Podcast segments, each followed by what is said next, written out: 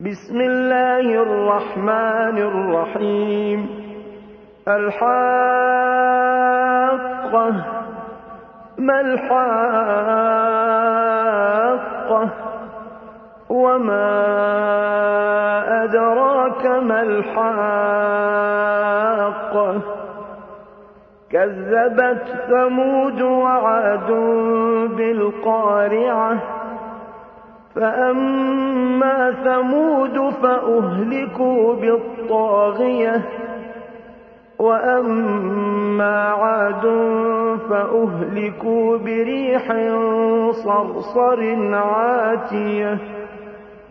سخرها عليهم سبع ليال وثمانية أيام حسوما فترى القوم فيها صرعا.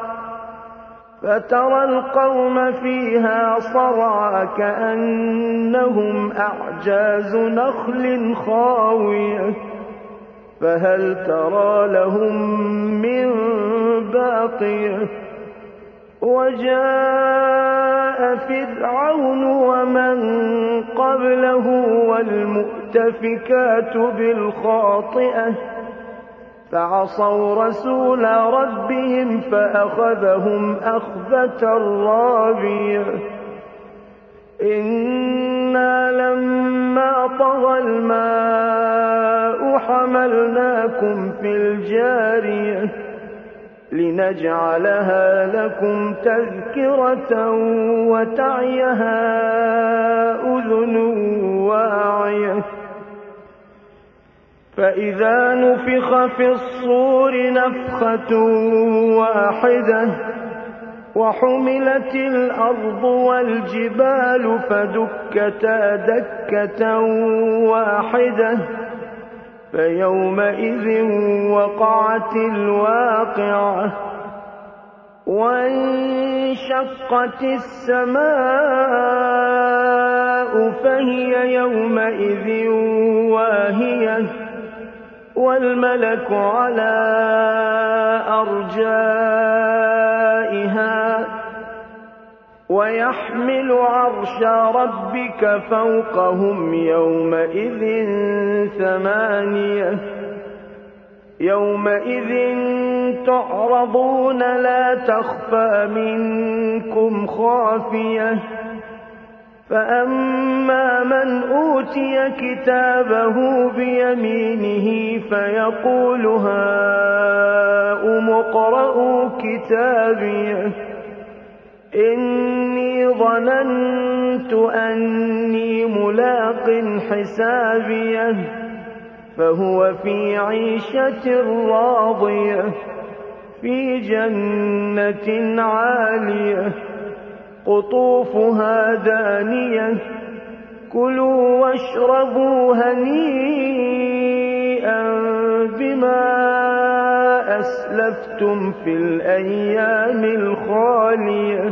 وأما من أوتي كتابه بشماله فيقول يا ليتني لم أوت كتابيه. ولم أدر ما حسابيه. يا ليتها كانت القاضية. ما أغنى عني مالية. هلك عني سلطانية. خذوه فغلوه. ثم الجحيم صلوه. في سلسلة ذرعها سبعون ذراعا فاسلكوه إنه كان لا يؤمن بالله العظيم ولا يحض على طعام المسكين فليس له اليوم هاهنا حميم ولا طعام إلا من غسلين. لا يأكله إلا الخاطئون.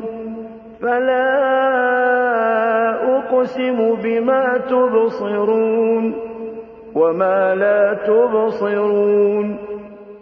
إن وإنه لقول رسول كريم. وما هو بقول شاعر قليلا ما تؤمنون ولا بقول كاهن قليلا ما تذكرون تنزيل من رب العالمين ولو تقول علينا بعض الأقاويل لأخذنا منه باليمين ثم لقطعنا منه الوتين.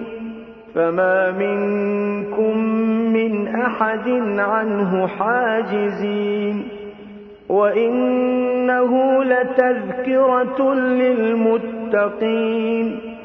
وإنا لنعلم أن